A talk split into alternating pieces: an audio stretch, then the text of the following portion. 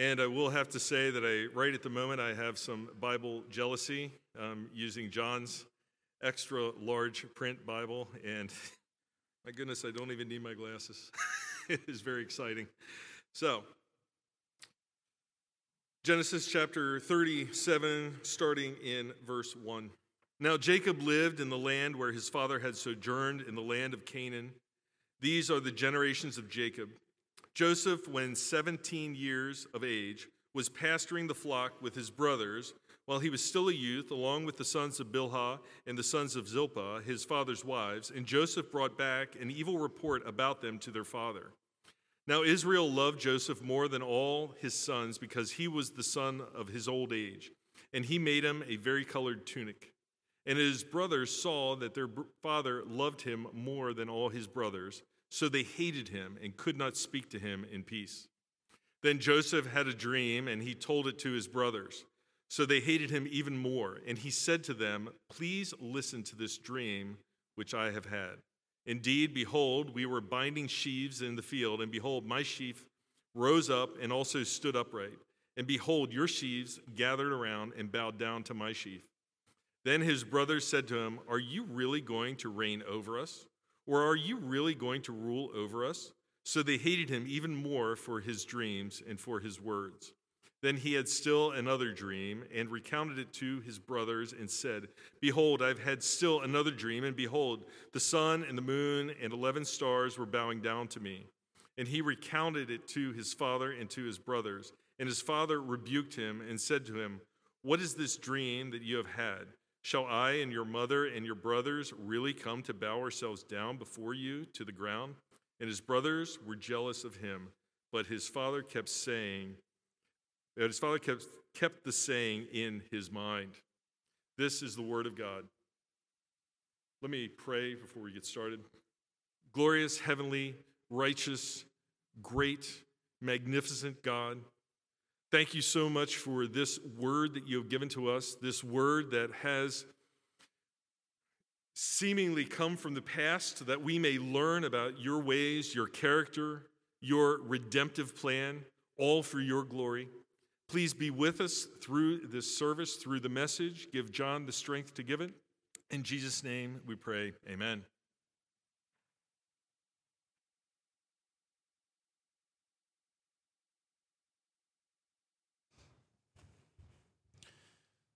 So, John was referencing the Bible that's up here. It's a giant print. Some of you can probably read it from where you sit.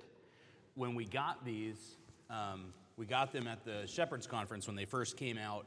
Or no, no, no, that's not this one. That's, this is the Preacher's Bible. Never mind. Anyway, uh, when, the when the Preacher's Bible first came out, we got them at Shep- ShepCon. Um, I think Justin McCollum and I were flying together, and uh, TSA was stopping everyone as they went through, and then you could hear them on the backside saying, It's just another one of those Bibles, because they couldn't scan through the Bibles. They were so, so thick. Um, but that's not this. So, This story that we're going to study this morning in, in Genesis chapter 37, on the surface, could seem like it's a story um, about the characters, about Joseph, perhaps, or, or even Abraham, or, or maybe the patriarchs altogether, but it's not. It's a story about God. This is a story that thousands of years later allows us to see who God is, to see his faithfulness, and to encourage our faith. Um, in fact, this story of Joseph is so important for highlighting who God is. Um, we'll be here from Genesis chapter 37 all the way through to Genesis chapter 50. So, 13 chapters will stay with this story. And there's a lot to it, it's very rich, will not run dry in its interest. And this is so that we will follow God's purpose for the text and see him as sovereign and see him working through the otherwise impossible. And I, I love that so much about Genesis and Exodus is you see it's it's almost as if it's almost as if with his prophecy God would seem to be handicapped. And so I mean that in a way that, that when I was a kid, I, I know what painting yourself into a corner means. So I grew up in South Florida and I had this fort And it was mine. It was up on stilts. It was made of wood. It was really cool. It was far away from the house. And one time I had some extra paint, um, which means someone had some extra paint and I took it. And so I, I painted the floor. And I literally started at the front door, thinking nothing of it, and worked backwards until I found myself in the corner and I thought, oh, shoot. Um, and so it was kind of funny because to, you know, we, we went back to that and you, I could almost see where my smeary footprints were uh, in, the, in the floor of that fort. It would seem as though in so many of these stories, that's exactly what happens. Uh, we'll see later in the Exodus that, that God has the people led by a, a pillar of, of smoke by day, a pillar of fire by night, and leads them up to a massive body of water with an entire national army chasing behind them. It would seem like this is impossible. And that's the point, because for God, nothing is impossible. And so we would do well to sink these stories down deep in ourselves. And so this morning, what we see in these first 11 verses of Genesis chapter 7 is God setting up the seemingly impossible.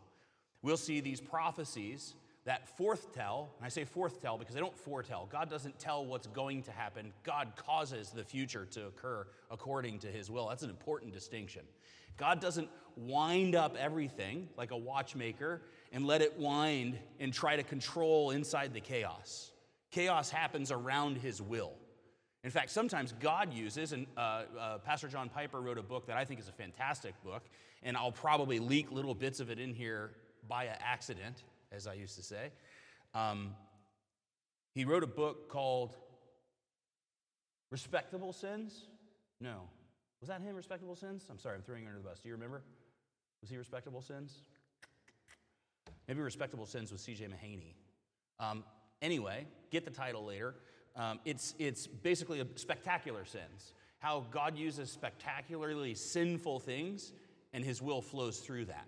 So, prime example would be Christ on the cross. That God satisfies his wrath against sin by the willing actions of sinful people who want to try Christ, who want to free Barabbas instead of Christ, who want to see him whipped and beaten, who want to see him hang on a cross, and who want to see him die, but the grave could not hold him. Praise the Lord.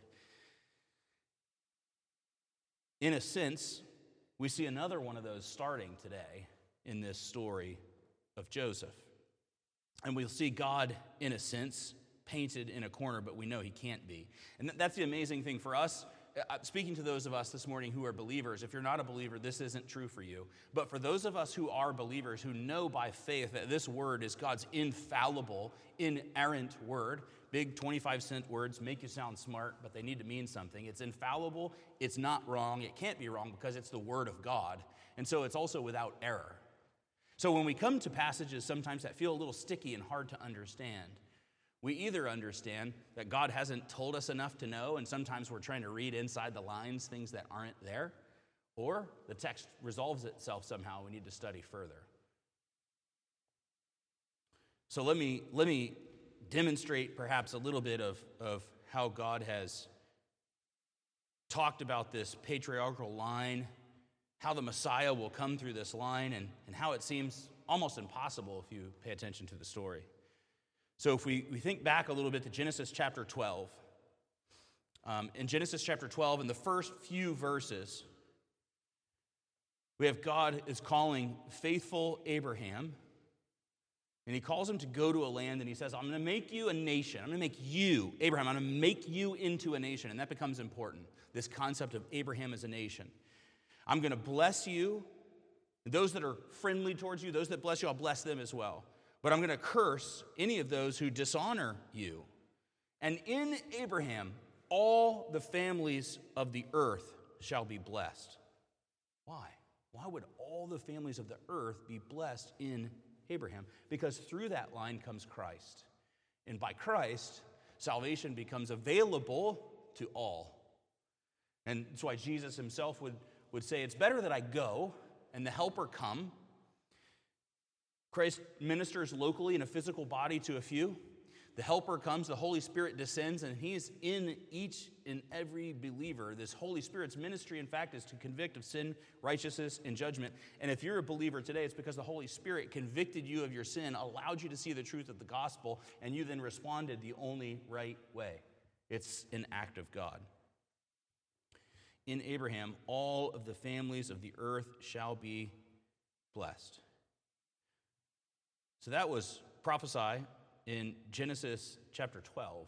But God declared that he would defeat the enemy back in Genesis chapter 3. It's the proto evangelion, if you want to sound smart, the pre gospel, where there's this conversation between the serpent and God.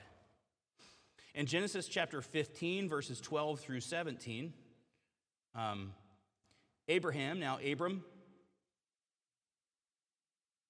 knows that his offspring will be sojourners in a land that's not theirs, um, that there will be servants there, and that they will be afflicted for 400 years. 400 years. But that God will bring judgment on the nation, and afterwards they'll come out with great possessions. As for you, you shall go to your fathers in peace, you shall be buried in a good old age, and they shall come back here in the fourth generation. For the iniquity of the Amorites is not yet complete. Very specific God is being with this forthtelling, with this prophecy. Genesis chapter 15, verses 10 through 17, or 12 through 17. As the sun was going down, a deep sleep fell on Abram, and behold, dreadful and great darkness fell upon him. Then the Lord said to Abram, Know for certain that your offspring will be sojourners in a land that is not theirs, and will be servants there. And they will be afflicted for 400 years. But I will bring judgment on the nation that they serve, and afterwards they shall come out with great possessions.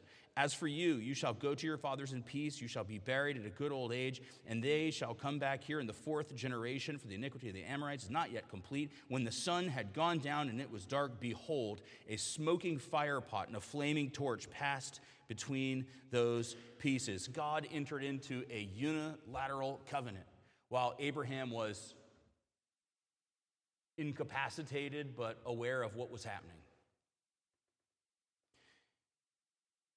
God says that there's going to be this 400 year period where they would be enslaved. And what we're going to see a little bit this morning in these first 11 verses is how he begins to put that plan in place in Joseph. How they will be in proximity to the Egyptians, how they will come into this slavery, and we'll see what God has foretold comes through difficult and confusing circumstances. And if you put yourself in the position of these people, knowing that God's sovereign will is occurring, knowing that they are acting out in the ways that they desire to act out, but that God is accomplishing his will through this. It is an incredible story about God. This is not a story about Joseph. This is not a story about Abraham. This is all about God. And it encourages our faith to know that.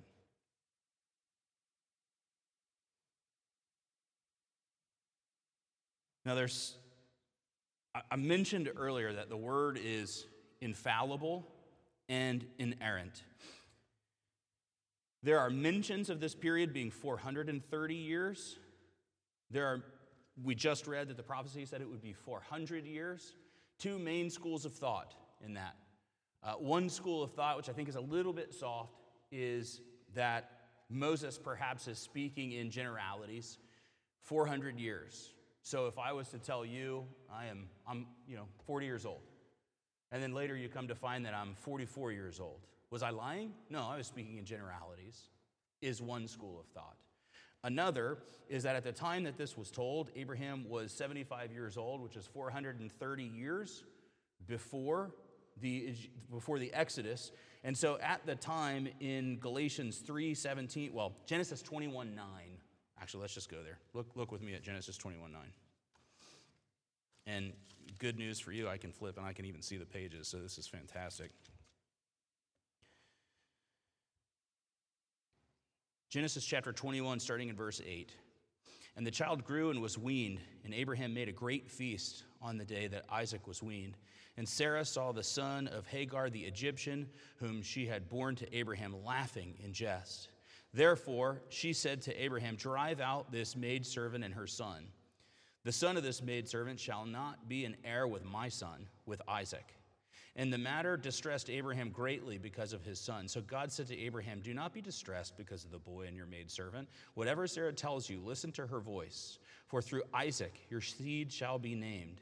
And of the son of the maidservant, I will make a nation also, because he is your seed. So Abraham rose early in the morning and took bread and a skin of water and gave them to Hagar, putting them on her shoulder, and gave her the child and sent her away. So she went and wandered about in the wilderness of Beersheba.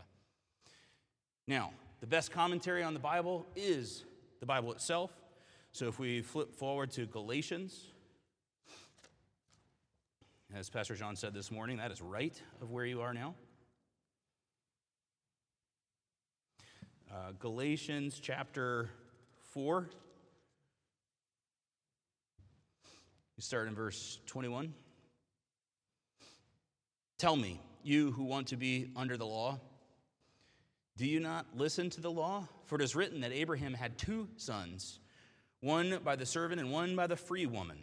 So now we're starting to really draw on this idea of one was slave, one was free. Both are in Abraham. The one by the servant woman had been born according to the flesh, while the son of the free woman was through the promise. This is spoken with allegory, for these two women are two covenants one from Mount Sinai, bearing children into slavery. She is Hagar, now, Hagar is Mount Sinai into Arabia and corresponds with the present Jerusalem. So, the other resolution is that here at 75 years of age, 430 years before the Exodus, the relative of Abraham, Israel, goes into slavery in this moment. That's, that's the other resolution for this. I, I just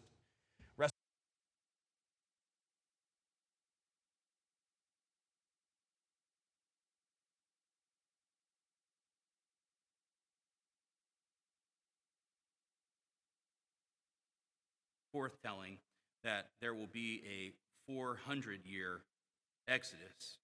And that is exactly what will happen. So the question becomes how will God accomplish these specific things? And so the answer is that over the next 13 chapters, we will read all about that. There is so much resolution to the prophecy from earlier in Genesis through these next 13 chapters that it is absolutely amazing. And, I really hope that you Go home and, and, chase rabbit trails. Study this on your own. Really dig into this. The word is inexhaustible. It describes itself as two-edged sword, um, plumbing to the depths of our soul and spirit, our bone and marrow. What we should be is encouraged, knowing that God is the same today as he was with Abraham and Joseph and Jacob. And so for me, my anchor text around the encouragement of who God is, Romans 12, 2, which reads, Do not be conformed to this world, but be transformed by the renewal of your mind, that by testing you may discern what is the will of God, what is good and acceptable and perfect. When we see the will of God flowing through these near impossible circumstances, when we see God exacting his will on people who Go against the very thing that you would think they would want. Think of Esau choosing a land and leaving his brother to have the promise. We should be encouraged to know that by not conforming to the world and by transforming our mind, by testing, we can discern that same will of God in our own lives. And we should be encouraged to know that God is good. His will is perfect and His will is good. Even when the circumstances around us seem terrible, when we trust deep in our core that God's will is good, that if He's for us, who can be against us? Who can be against us? What circumstance can be against us? Nothing, nothing at all. And it's all about trusting that that is true. It's, it's faith, it's the trust of those, those things unseen. And it's not that we trust blindly. We have an entire counsel of His Word that shows us from beginning to end impossible circumstances, His will running through it, and accomplishing global salvation through these kinds of circumstances that people lived in these moments. And so when we come up to trials and temptations and, and various fiery trials, we can be encouraged knowing that God's in it. He's either allowed it or He's caused it. And that's the mature Christian position. And I mean that when, the, when what feels like the worst of circumstances is occurring around you, when someone who you love's health is affected, when someone gets a cancer diagnosis, when a child of, uh, God forbid, when a child becomes sick or a child becomes ill or a child dies, a sovereign God is in that. That is the mature Christian position. And so let's start with Joseph and see God's sovereign hand over this story. Genesis chapter 37. Jacob lived in the land of his father's sojournings, the land of Canaan. Excuse me for a second.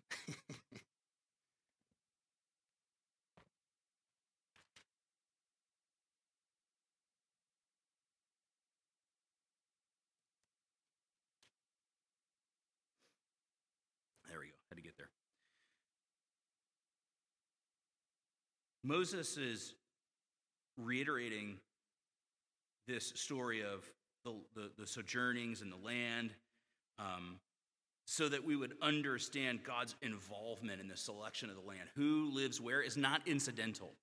Uh, we've seen uh, several times in the book of Genesis already where there has been a decision about the land who's going to live where, who's going to possess what, and by what means will those people live.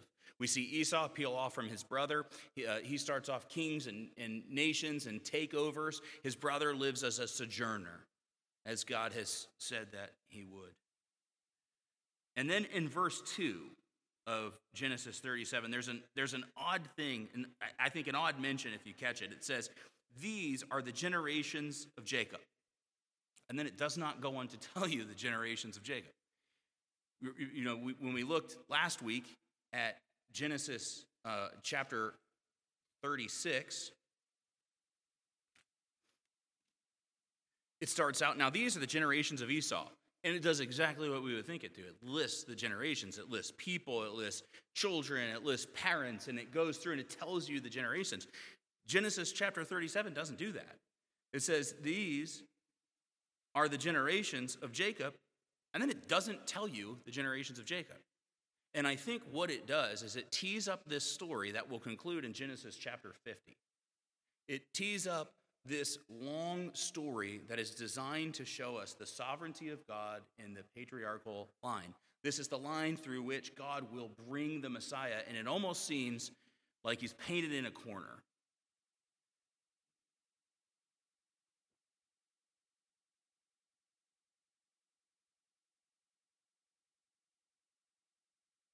Joseph, when he was 17 years of age, was pasturing the flock with his brothers while he was still a youth, along with the sons of Bilhah and the sons of Zilpha, his father's wives.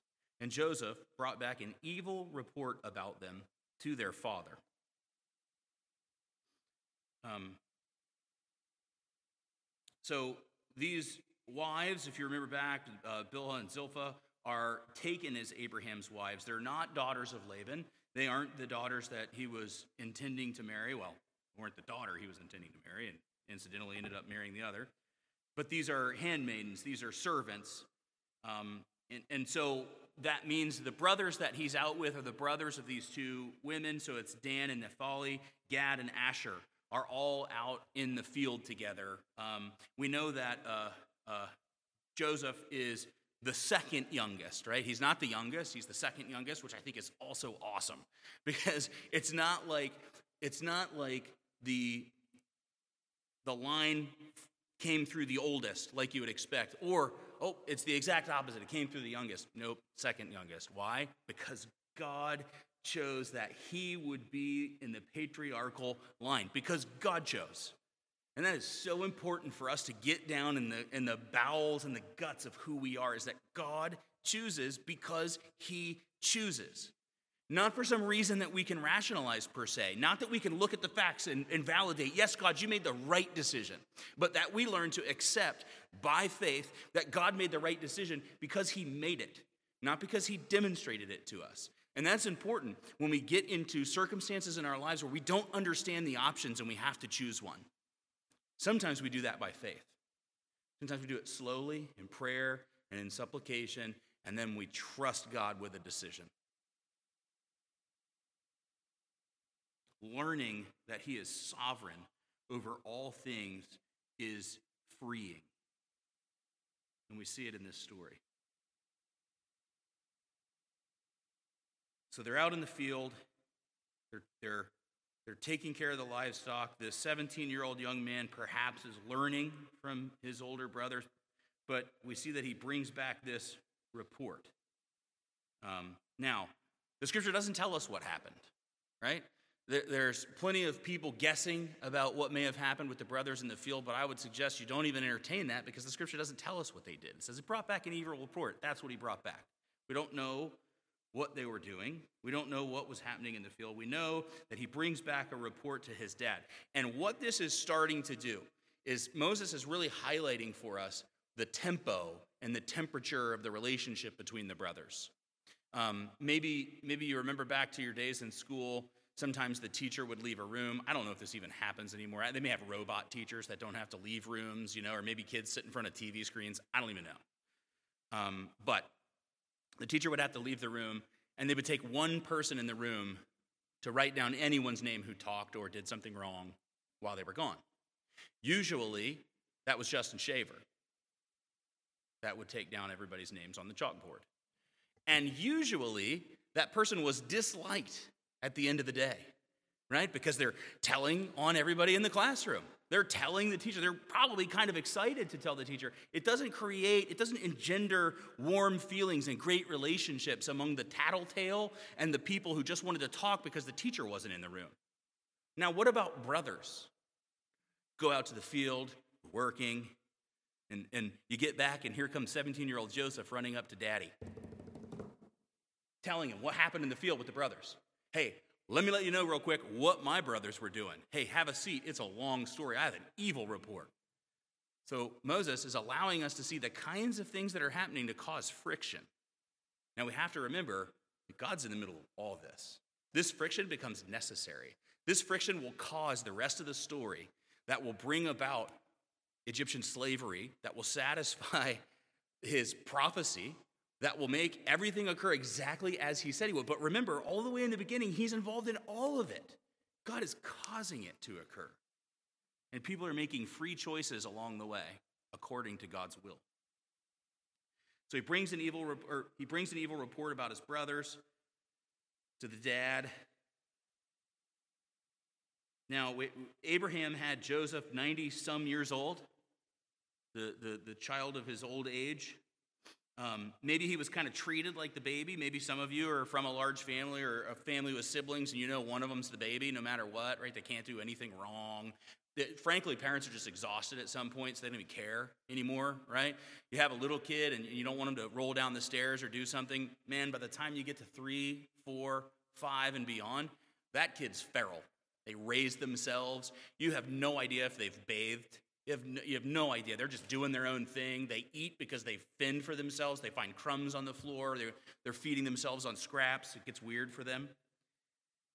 But the baby, the parents are so tired of enforcing rules, so tired of setting rules, they already know kids aren't going to follow the rules. They don't even give them anymore, right? They just treat them really well, is how kids perceive it. Um, it's funny around in my house around the dinner table hearing the kids talk about who they think the favorite is. We have a very apparent favorite in this family. And again, it's going to cause friction, and God's causing it because this friction is important to all that He's going to cause to occur. That's why I say this is not a story about Joseph, this is a story about God. And you'll see Him every step of the way. So there's definitely a favorite in the family. There's the baby, even though he's not the youngest, he's still the baby. Um, in verses 3 and 4, we see that his, his father made this coat for him, right? And maybe, you, maybe you've seen movies or heard stories about it. Maybe you've seen a play, Joseph in the Technicolor coat, that kind of thing. Maybe you've seen the Veggie Tales version, where somehow a, a, a long cylindrical you know, vegetable animal needs clothes. Um, forget all that. We don't really know what this coat was, right? You can make guesses. You could say probably they had a square with a hole cut out and they slipped their head into it, and maybe his had sleeves, so it was super special. Maybe it had lots of threads put in it. somehow to them, it signified that he was very important to the father, and that's all we need to know. That he like physically wore this garment that reminded his siblings that dad likes me more than you. Now, maybe you're a young sibling from a large family and you know what that means. You got the third, war, third wear of underwear. You got the pair with the holes in them. And then the one below you got what? All the new stuff.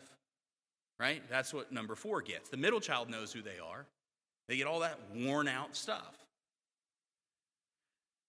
So he gets this coat that basically to everyone around him signifies my dad likes me more than the rest of these knuckleheads goes out to the field, tells on his siblings. He is not creating a warm, fuzzy environment for himself with his brothers. And that will continue to become apparent in this story, but it's important that we see how and why. It's actually amazing, I think, that Abraham picks a favorite uh, because maybe you remember back, Abraham's dad also had a favorite. And apparently, he didn't learn a parenting lesson from what that causes among siblings, among brothers. Abraham was the favorite of dad, and Esau was the favorite of mom. Sorry, guys. The mind is going here. So we see how that went, how picking of favorites went, and we see God's sovereign hand superseding, overseeing, being over top of all of these events. Um, I think last week I mentioned, you know, so I, I try to try to caution my mind against saying stories because I think that moves us into the realm of, of thinking, the, forgetting that these are real people, real events, real stories, real families, real emotions, and real tensions. Because when we understand those things, we can, we can empathize with these characters and we can understand the story a little bit better. When we can think about sibling rivalries, when we can step back and see all the facts and know them all, we can go, oh, well, why, you know, why would you guys be so? Just don't do that. But when you're in the thick of it, we only know ourselves, right? When, we, when we're reading the scriptures, we, we're seeing it from the perspective of God, perhaps, um, in the purpose and plan of God. And so it's very easy to see the right direction when you're only in yourself and in your own head. When you think about circumstances the way you do because you're locked into your own thoughts and your own minds. Um, that's why sometimes we interact with people and we think we know their purposes for the reason they do something, and then we treat them as if that's true, right? Um, I know I do. You probably do too. I think that's a part of being who, human. We assume someone's purpose in something. And so we're seeing that happen, and it's causing a lot of friction, a lot of difficulty. So we've got this second youngest brother wearing a coat, tattling on his family, and he's going to make it harder on himself as well. And I think, again, God is in that. But friction's building, and it's all working to fulfill the will of God, the purposes of God. Um, we'll see towards the end of verse 4 that his brothers hated him completely. They, they, in fact, it says that they, they couldn't even speak peaceably with him, they couldn't even just have a conversation about the weather. So, how's the weather? And now they're just they're just angry, just maybe hearing his voice. They hated him and could not speak peacefully to him. They couldn't. They couldn't even make themselves. They couldn't even see this person without, without these feelings welling up that were described biblically as hatred. This is more than just a sibling rivalry, more than, you know, hanging your little brother from the doorknob by his underwear, more than noogies, you know, the normal kinds of things. I don't even know if any of that happens anymore. You know, the world's the world's changed. Everybody's probably really nice. Uh, siblings are probably really nice now. They just apologize to one another all the time and, you know, uh, check in on each other's feelings. But uh, we used to be really mean, and that's what's happening here. But this is more than that. His brothers hated him so much that they couldn't speak peacefully to him. Which is interesting because in the future, when Jesus is, is speaking in Matthew 5, he uses a similar kind of event, brothers hating brothers, to illustrate the law in Matthew chapter 5, he's talking to people and, and he, he says, um, You shall not murder. And most people are like, That's like, you know, what, what did the Ray Comfort say? Like, that's the one that people think they're getting away with, right? Shall not murder. I'm following that law. But Jesus gives clarification in Matthew chapter 5, verses 21 and 22. You have heard it said to those of old, You shall not murder, and whoever murders will be liable to judgment. Check. Feeling good. Verse 22. But, uh oh, I say to you that everyone who is angry with his brother will be liable to judgment. Whoever insults his brother will be liable to the council, and whoever says you fool will be liable to the hell of fire. Why? Because the root of this kind of anger is the same root of murder. God is not impressed that I become infuriated, sinfully infuriated and angry with my brother, but I don't choke him until his little body stops wiggling. God, that is, that is sin. The act of squeezing him until he stops moving is certainly sinful. The act of having that hatred in my heart is sin. It's the result of who I am as a person. I have that in me. God is not like that. God doesn't have that kind of just unbiased hatred. God exacts judgment. I exact hatred and anger. That's a part of the sin nature that is in us. God acts righteously, we don't. Even our most righteous act, scripture would say, is like a filthy rag before God.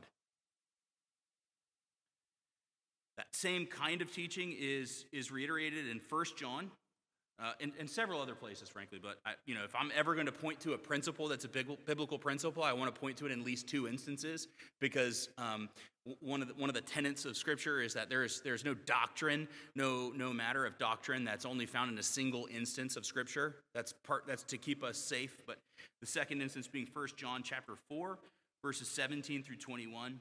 By this is love perfected with us so that we may have confidence for the day of judgment, because as he is, so also are we in this world. There is no fear in love, but perfect love casts out fear. For fear has to do with punishment, and whoever fears has not been perfected in love. We love because he first loved us. If anyone says, I love God, and hates his brother, he is a liar. For he who does not love his brother whom he has seen cannot love God, whom he has not seen. And this commandment we have from him whoever loves God must also love his brother. That's striking because some of us probably feel a hatred in our heart towards someone, maybe even right now.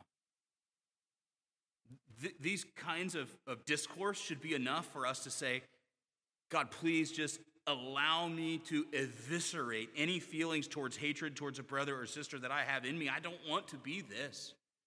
I'm, I am happy to subject myself to the lordship of Christ and, and, and give away, hand away, burn up any evil feelings I have towards people. But selfishly and sinfully, we want to keep it. We, we, it's, it's something about it chews us up, right?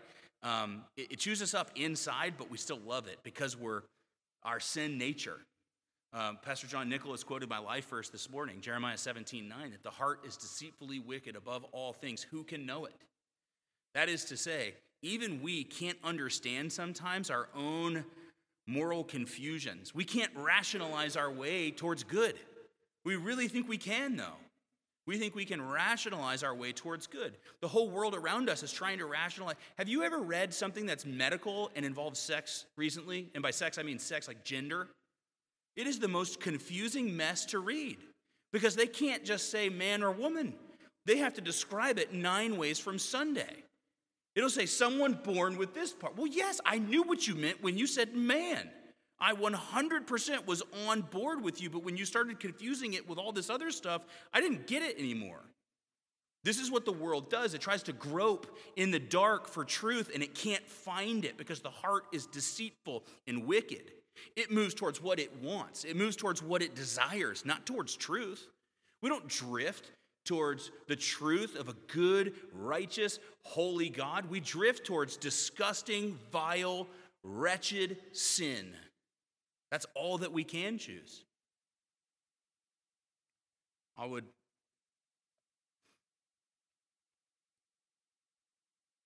John 3 probably thought I was addressing you, I wasn't.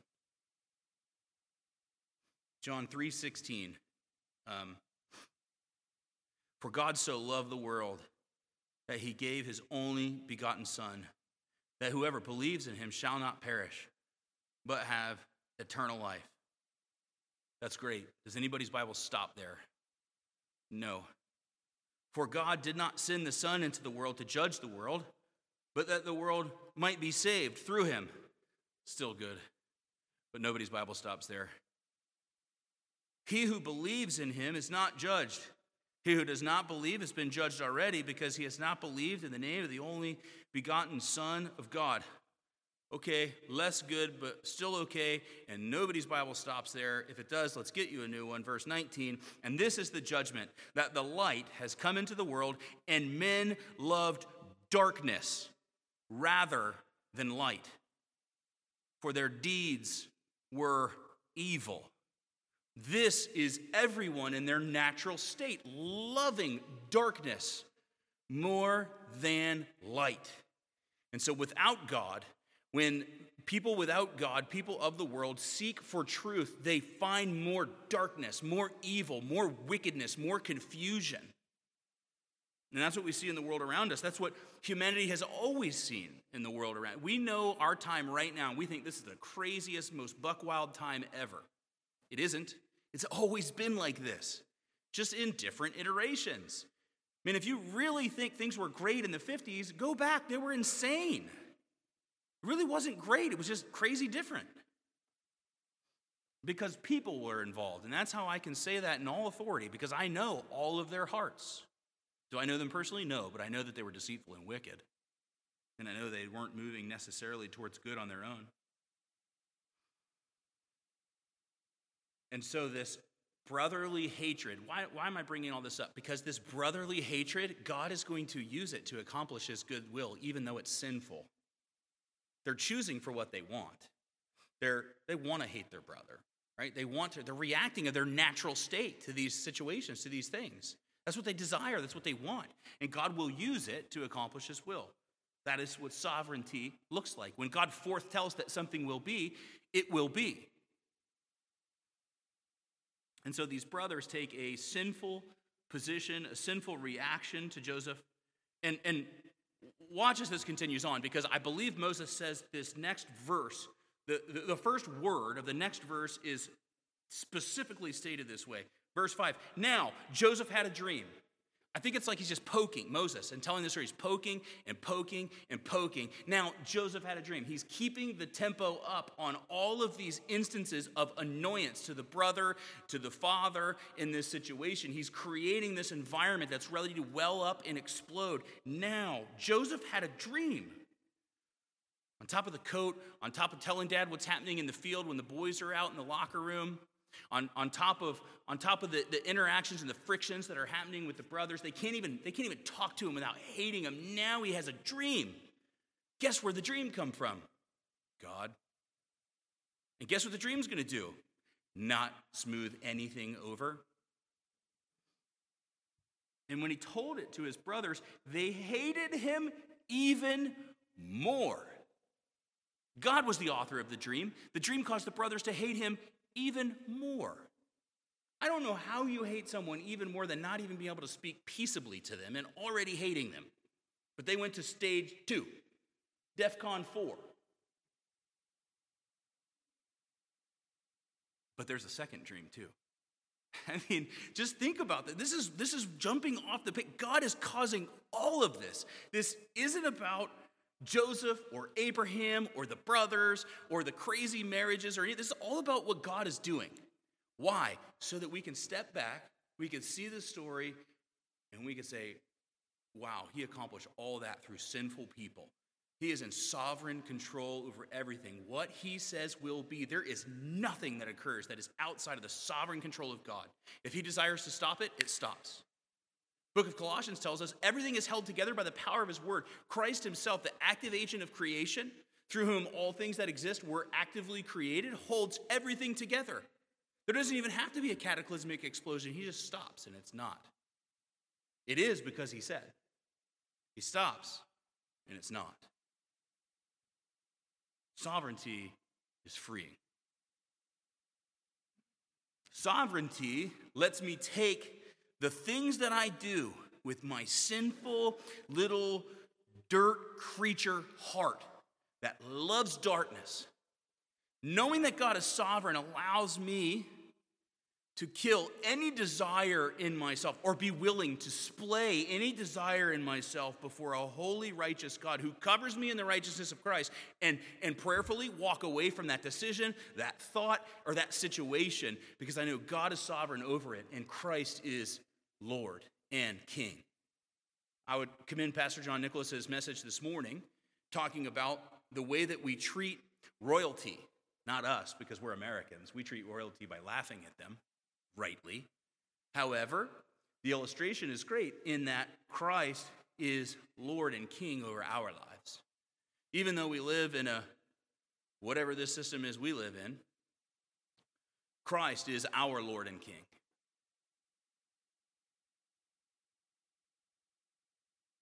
Joseph had a dream. When he told it to the brothers, they hated him even more. Verse 6 He said to them, Hear this dream that I have dreamed. Behold, we were standing, finding sheaves in the field, and behold, my sheep arose and stood upright. And behold, your sheaves gathered around it and bowed down to my sheath. And his brother said to him, You know, you, I have to wonder, like in this moment, did he know? Had he really not picked up because he becomes the interpreter of dreams later, right? When we read into the future. So maybe he picked up on that gift a little bit along the way. His brothers said to him, Are you indeed to reign over us, or indeed rule over us? So they hated him even more for his dreams and for his words. Not just that he had the dream, but the way he spoke was annoying. You see what Moses is doing? He is amping it up, man. This thing is vibrating where it's, something's going to break soon. Did he understand the dream? Don't know. Um, again, if he didn't, that is God's restraining grace that he would tell that dream. Now, if you if you know me, you know I have these melatonin fueled field of chaos dreams, and I love telling those stories.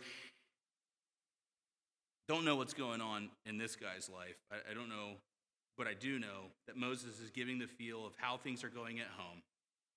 And I think it's important to remember verse 4 before you read verse 5. Sa- sandwich them together, right? We chunk it up as we go through, but, but, but look at them together. But when his brothers saw that their father loved him more than all of his brothers, they hated him and could not speak peaceably to him. Now, Joseph had a dream. And when he told it to his brothers, they hated him even more. I mean, you, you see what's happening here, right? When verse 4 ends, his father had given him this very visual picture of his favored love for this son. Perhaps the recipient of the bulk of the inheritance. Certainly was treated well in the home. Joseph brings reports about them from the field, what they were doing when no one was around, and he tells his dad. They can't even speak peaceably to him at this point. Moses picks up and says, So that we would know the anger and the tension are rising, that Joseph had a dream. And it's almost too much. It's almost too perfect and too tempting for the brothers not to act in sin. His dream is pretty transparent, but at least he didn't speak against his dad yet, right? Verse 9 Then he dreamed another dream, and he told it to his brothers. And he said, Behold, I have dreamed another dream. this guy is still telling dreams. Um, you have to wonder how much time has elapsed here. Don't know. Right? Was this like tomorrow? Or do you have a nap and he woke up and he told him that same evening? But I just love that he's still telling dreams, man. I love this kid. I'm, I'm in his court. He dreamed another dream, and he told it to his brothers. And he said, Behold, I have dreamed another dream. Behold, the sun and the moon and 11 stars were bowing down to me. But when he told his father and to his brothers, his father rebuked him and said to him, What is this dream that you've dreamed? Shall I and your mother and your brothers indeed come to bow ourselves to the ground before you? And his brothers were jealous of him, but his father kept the saying in mind. Now, I don't know about you, but when I hear that, I just think of Mary, um, hearing, hearing of the Jesus to come. His father's rebuking him. Joe, this is getting to be way too much. The brothers are jealous. And it's just heaping, heaping dreams, heaping circumstances to cause anger, to cause friction. The tempo is high in the patriarch's home. Things are reaching a boiling point. The brothers are hate filled and the brothers are jealous. Um, now, I think just to step out of this story for a, a wee moment, if you will, it's important for us to be able to recognize these kinds of things in ourselves. Um, I think perhaps, I hope, perhaps, I hope, not to this degree, but we can find the beginnings of this in ourselves sometimes as we interact with one another. Um, I know for myself, I need to get a lot of rest, which is funny because I sleep badly, but I go to bed early, right? Uh, I think I was in bed last night at 8:30 p.m. So if I haven't read you bad yet, I apologize. I was asleep. Proverbs chapter 10, verse 12 Hatred stirs up strife, but love conquers all offenses. Hatred stirs up strife. And guess who gets impacted by strife? Both parties. Love covers all offenses. Um, I used to work with this guy. His name is Lou DeMars, and I, I, I called it the Lou principle. He used to really frustrate me because I would tell him something that someone had done, and I really just wanted to talk about how terrible that person was with him. And he would always come back with the reason that it probably didn't have a terrible motive. And I would always be like, dude, what? Obviously, it had a terrible motive. Like, why, why would you make up this version for them? And I came to realize over time that what he would do is he always had the excuse for someone else. And it wasn't for them, it was for himself. That's a great principle right? Because we, like I said earlier, we get caught up in our own minds. We start thinking the, per- the reason the person did this is because they think this, or because they think that, or because of this. And if we let that go, if we shove that to the side, sometimes we're able to not stir up strife and allow love to cover offenses. Now, for the believer, rather than making up some excuse, we can know that this is this is someone who is either caught up in sin and they're doing exactly what I would do as well because I am sinful, or this is someone who is living in the sovereign plan of God, and perhaps they don't have evil intentions for it. But either way, I'm going to set it aside in the name of love. Imagine if we acted that out in our lives. How many circumstances from even last week, last month, or last year would that smooth over and not stir up the strife? And I don't know about you, but I like to live at peace, which is because I'm lazy and I like comfort. Same reason I want to die in my sleep. Not like struggling, like being strangled or having a pillow shoved over my face, like peacefully. Just kind of I fade out one day. You know, I don't want to have some long struggling end, drawn out pain or anything like that. I just want to kind of go. I want to live that way too. So I don't want to stir up strife. And so what that means is I can cover offenses. Now, the brothers could have done that. Right? They could have just said, "Oh, that's just Joe," you know. But remember, God is in the middle. These dreams don't just come to him by melatonin. These are God's working out his will through the sinful characters of people, sinful natures of people. James chapter 3 verses 16 and 17 says, "For where jealousy and selfish ambition exist, there will be disorder and every vile practice."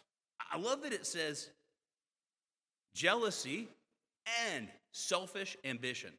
So frequently, selfish ambition plays out in our lives perhaps when we're younger and we're trying to get somewhere, but even in other areas, and we don't even sometimes recognize it as selfish ambition.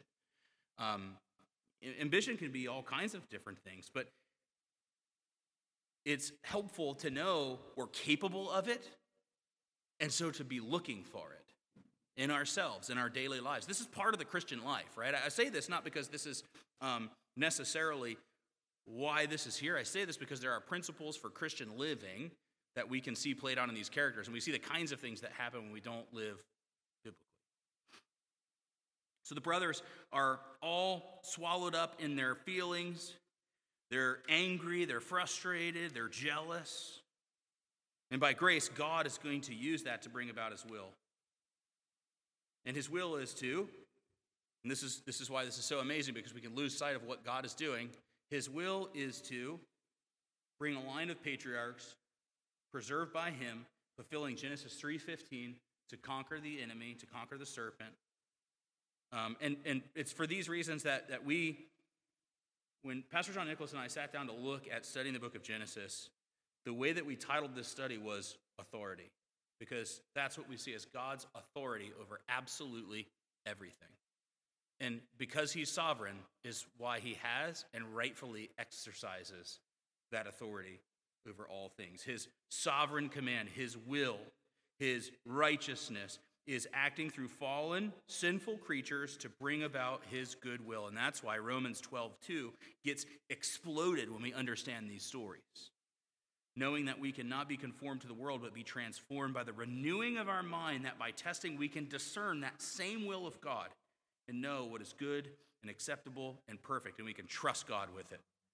Because in Joseph, we see that God's will is good, and it brings about his sovereign plan.